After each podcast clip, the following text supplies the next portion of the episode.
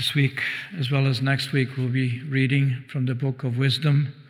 Our first readings, we already have heard some of the um, some of the words which were given to us, like the souls of the just are in the hands of God; they're at peace. Words which you have heard frequently at funerals, because it kind of grounds us immediately to those who have passed away are in the hands of God; they have not disappeared. But the, the whole book of wisdom was written in the first century before Jesus. In the was written in Greek uh, by a rabbi or some very insightful man of God living in, in Alexandria. And so this book was written to address the difficulties of his fellow countrymen believers living in a pluralistic society living in difficult situation because at that time Alexandria was a, was a large city. It was also a place where a lot of Jewish people were, the diaspora in Egypt. So now they were living in the midst of pagans. And so they were in frequent contact with the society, with a variety of religions and philosophical systems. And as you know, when you live in pluralistic society, there's a variety of ways of saying what is true wisdom, how, what to follow. We live in the same environment today. In some ways, this book of wisdom would be quite appropriate for us to really read carefully because it addresses quite similar situations that we find ourselves.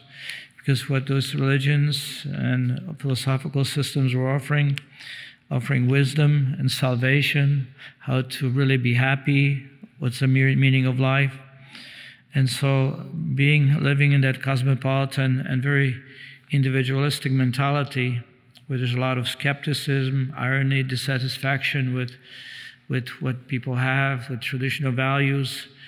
And so, it was truly a time of crisis, which some of the Jewish people were afflicted, some even young, as often today too, they abandoned their faith. They replaced it with some pagan religions or secular philosophies. Is what we have today. And so, this book of wisdom is truly trying to address the issues by looking from the perspective of the wisdom that comes from revelation, wisdom that comes from God. And so, this is what the, the purpose for this, for this book was to strengthen the faith of those who are members of the, the flock of the believers, to strengthen their faith give them insights and knowledge and understanding of how to look at life, how to look at things like death, how to look at uh, retribution, what happens to people. They seem to those who disregard God, they seem to prosper. Is, is when will God's justice be meted out? He also spoke of the importance of living virtue, virtuous life, which means following the commandments, but also entering into personal relationship with God as being extremely important. trusting in God, trusting in that presence of God, who will secure our future, who will secure our, our reward and life of glory. So here it is. And so, what is he trying to say? Okay, first of all, that we need God's wisdom because without it, we cannot function. And then, not only is it something that's good for us for our future, but it's also good, something good for us today. And so today, as we read from chapter 6, it says, Hear, O kings, and understand. Learn, you magistrates of the earth's expanse, those who are leaders, those who are guide, those administrators. Hearken, you who are in power over the multitude and lord, lord it over throngs of people. Okay, so he's addressing immediately those who are in charge, those are in charge, because authority was given to you by the Lord and sovereignty by the Most High, who shall probe your works and scrutinize your counsels. Basically, can we hear this today? You know, speaking to everybody who's in charge of others, within church or in societies or states or countries. Remember, he says, remember the authority was given to you by the Lord, who's the sovereign. He's the Most High. And He will, He shall probe your works and scrutinize your counsels, the decisions you made, the consequences that you have initiated. Because though you were ministers of His kingdom, You judge not rightly and did not keep the law or walk according to the will of God. So it is a powerful statement. By the way, Book of Wisdom was the book that was to train future leaders. And so, especially, uh, you know, people who were um, in schools studying, professors and teachers, if you were to call, at that time they used to call them students and masters, but, don't, you know, but nonetheless, it's still the same category. And then it continues. He says that terribly and swiftly shall he come against you because judgment is stern for the exalted. If you have raised yourself high, filled yourself with pride, thinking that you're in charge of everything, you can do anything without consequences, he says that ter- swiftly the, the judgment will come against you. For the lowly may be pardoned out of mercy, but the mighty shall be mightily put to the test. For the Lord of all shows no partiality, nor does he fear greatness because he himself made the great as well as the small, and he provides for all alike. So the the the wisdom that is offered to those who are in leadership positions is that God will review your work. God will judge you on the things that you've done. A political party will not protect you. Ideology will not protect you. You will have to face God. And I, I think this truth perhaps needs to be heard by many, or perhaps should be read. This book of wisdom should be read as was intended for those who are studying, for those who are knowledgeable, for those who teach others and guide others. Okay, so now to you, therefore, princes, are my words addressed, that you may learn wisdom and that you may not sin. For those who keep the holy precepts, hallowed shall be found holy. So precepts shall be found holy. Those who follow, who consider God's precepts as truly holy, as instructions from God. And those learned in them will have will have ready a response. So desire therefore the wisdom that God gives them. Long for the wisdom, and you shall be instructed, and you shall be praised. So basically, what we hear here again is that follow the wisdom of God and you will be prosperous. If you do not, the, the, the, the, the, the momentary fame or whatever it may be, it will disappear. And then ultimately you, it will lead you to destruction. Now, this, the second aspect of today's reading is a beautiful reading on gratitude to God. Gratitude. Gratitude, thanksgiving. Today we see Jesus walking to Jerusalem, goes through Samaria, goes to Galilee, and there on the road he hears 10 lepers. As you know, leprosy was a terrible disease. Those who became lepers were totally isolated. They could not be with their families. They had to be outside of society, living someplace on the margins of community. Uh, and people would just leave some food to, to, them. They would never be in contact. It was a contagious disease. And so they were, they were far. So now there's 10 of them there. And what did they do? They call it Jesus. Master, have pity on us, which means they have confidence in him. That somehow he will help us, he will help them. They must have heard that Jesus was the one who was able to heal, and so they call out to him. And of course, all of them were healed. Jesus didn't say, just go show yourself to the priest as though they were already healed because that was if you were healed, then you would have to go to the priest, and he will say, "Yes, there's no more signs of your of your affliction, and so therefore you can return back to the community, to society, to your families."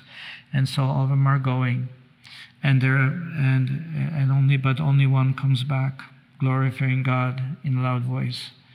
And Jesus, who drops to the feet of Jesus and thanks him, filled with gratitude. And Jesus says to him, Whether a ten or there, where are the nine? I think that the, the, the call for us today through the gospel is that we are to be aware of the blessings we receive. Sometimes people receive extraordinary blessing, they're very happy, and they forget to thank God, even though they prayed for the grace. But sometimes the problem with our gratitude is that we pray today, we pray tomorrow, pray, and the grace comes a year later. And so then we kind of forget. We don't we don't associate perhaps the the outcome of the prayer or outcome of people, other people's prayer. And they say, you know, sometimes, how lucky I am, or whatever it is, or, you know, but yet everything, just like the book of wisdom says, everything comes from God. Our very existence comes from God. Our God sustains us in our livelihood, in, in our existence, and provides for us. And so the gratitude for just for being alive, for being able to participate in the Eucharist, for being able to have a family, to have loved ones around us, for having work, job, all those things would call us to have gratitude. You know, cars that we drive, the ability we have to communicate, all those things are great blessings. And the Lord is, is asking us today, inviting us to, to be grateful, to thank Him for everything that we have. And then finally, today we honor the uh, Saint, Saint Pope Leo the Great, as he's known, the first Pope Leo, the first Pope to be known as the Great. Why was he known as, as, as great? He lived in probably most difficult moments in history. There are at least two major heresies attacking the church. There is also, uh, also the division as to the whole theology of how who is Jesus in his humanity in his divinity. You have Attila the Hun just conquered Rome and conquered all of Italy and uh, basically ready to wipe him out, you know, and and besides all the other things that he had. So he lived in a very difficult situation, and yet was, he was a man of God. He was truly a prayerful man. We do not know exactly when he was born. We don't have a date, but we know that he was a deacon, and he was a very smart deacon. So much so that the Pope invited him, and we sent him first of all to to uh, Constantinople to, to, for the 431 council uh, in Eph- I'm sorry, in Constantinople, but to Ephesus. He was there. Uh, he um, he participated in, in in in a variety of ways. The Pope, well, actually two popes, were using him to resolve conflicts. You know, he sent him out to was a peacemaker, brilliant man, filled with God, with knowledge of God, and so so uh, when when the uh, pope that he was assisting uh, uh, uh, died, they chose him to be the the pope in 440, and so there he had to address the issue with Pelagianism.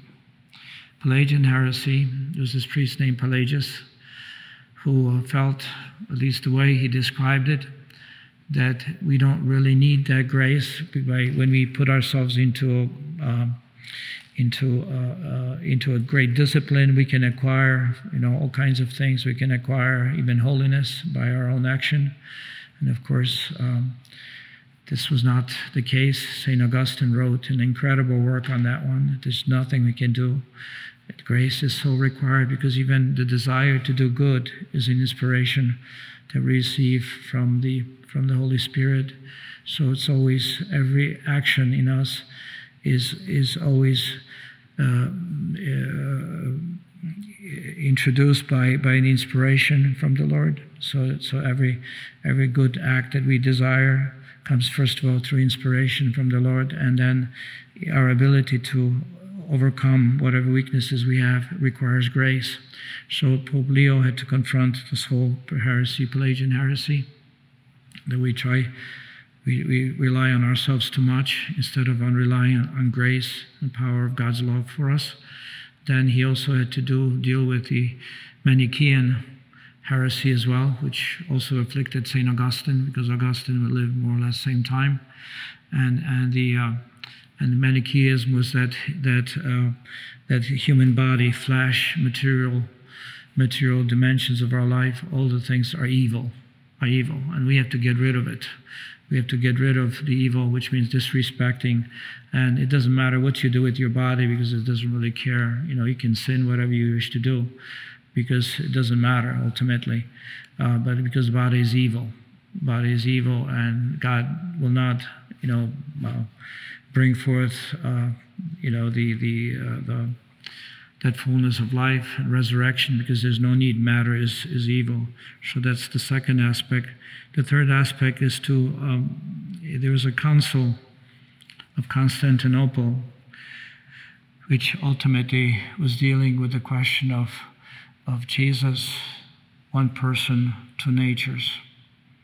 And there's a problem, problem among the theological problem, and there's many, many of the discussions that took place.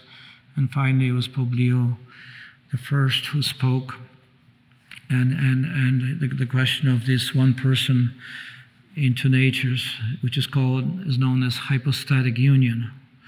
That in Jesus we have one person who's fully human, fully divine.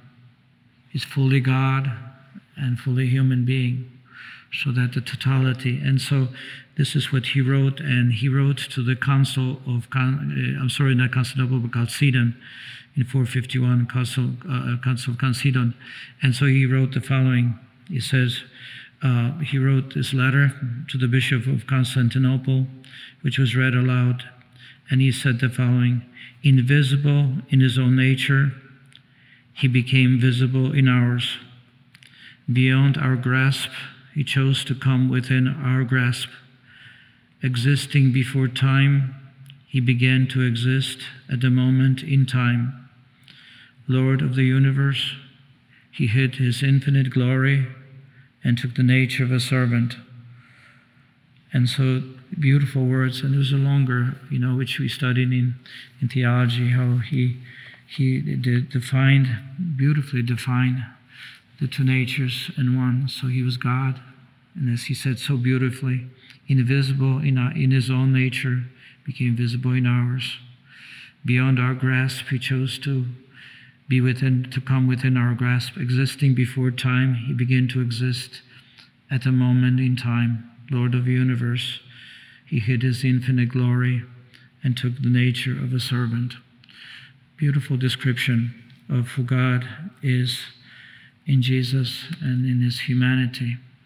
So uh, that's that's that's one of the probably greatest things that he did.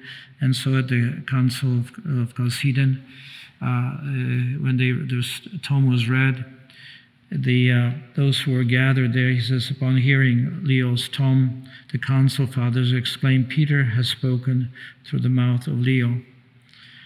And then finally, I wanted just to say, when he confronted Attila, the Hun, and it was uh, it's very very significant what he said, and I want to read you the quote because it's a very interesting quote. Uh, he said to uh, confronting this Khan, this this uh, powerful military leader, savage leader, and he said to him, he, he says, "Now we pray that you, who have conquered others, should conquer yourself." You were so powerful, you were able to overcome everybody else. Now you have to conquer yourself. And in what way? The people felt, have felt your scourged violence, but now as suppliants, they would feel your mercy.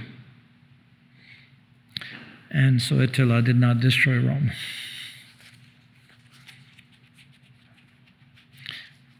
I think, and, and it says that when Leo said these words to Attila, Attila stood looking upon his, his venerable garb, silent, as if thinking deeply. There was the recording of that historical moment.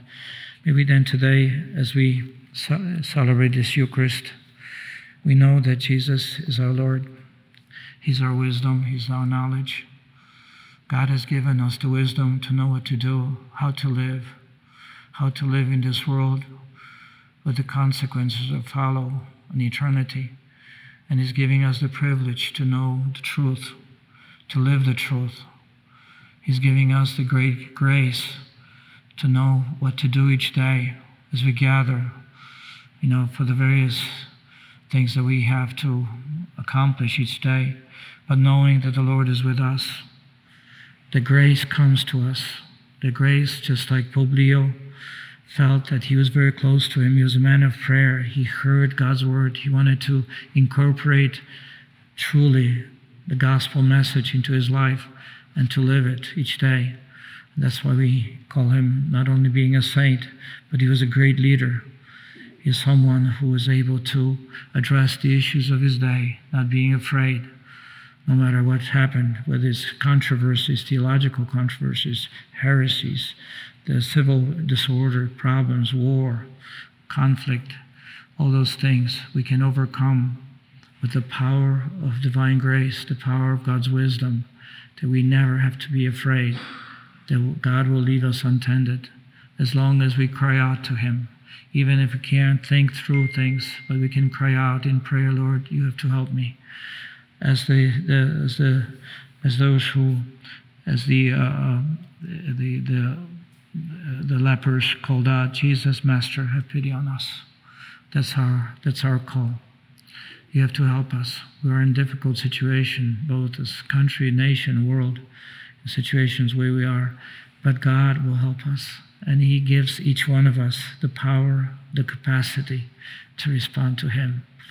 And through each one of us, He gives us the wisdom to know what to do, gives us the freedom, gives us that, that great knowledge that comes from living a life of grace because Holy Spirit is with us and Holy Spirit knows what we need and Holy Spirit will guide us to eternal life. Are you a Marian helper? Join our Spiritual Benefit Society and start sharing in the graces of all the daily masses, prayers, and good works of Marian priests and brothers all over the world. Sign up is free and easy. Simply visit micprayers.org. That's micprayers.org. Thank you, and God bless you. Please follow or subscribe to this podcast to receive the latest episodes and updates. If you have been blessed by this podcast, I invite you to leave a review. Reviews greatly improve our podcast ranking and will help spread this podcast to other people throughout the world. Are you enjoying this podcast? I invite you to listen to more shows brought to you by the Marian Fathers of the Immaculate Conception. Join us daily for enriching spiritual content which will help you on your journey with Jesus Christ.